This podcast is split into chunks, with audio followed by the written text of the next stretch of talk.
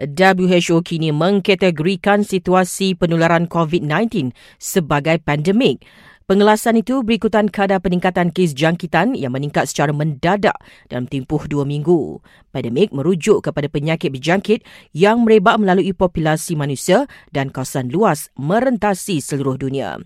WHO terus melahirkan kebimbangan dengan tahap penyebaran dan kemudaratan COVID-19 juga mengambil kira tahap tindakan yang tidak mencukupi. Terkini lebih 125,000 kes direkodkan di 122 buah negara di seluruh dunia mengakibatkan lebih 4,600 kematian.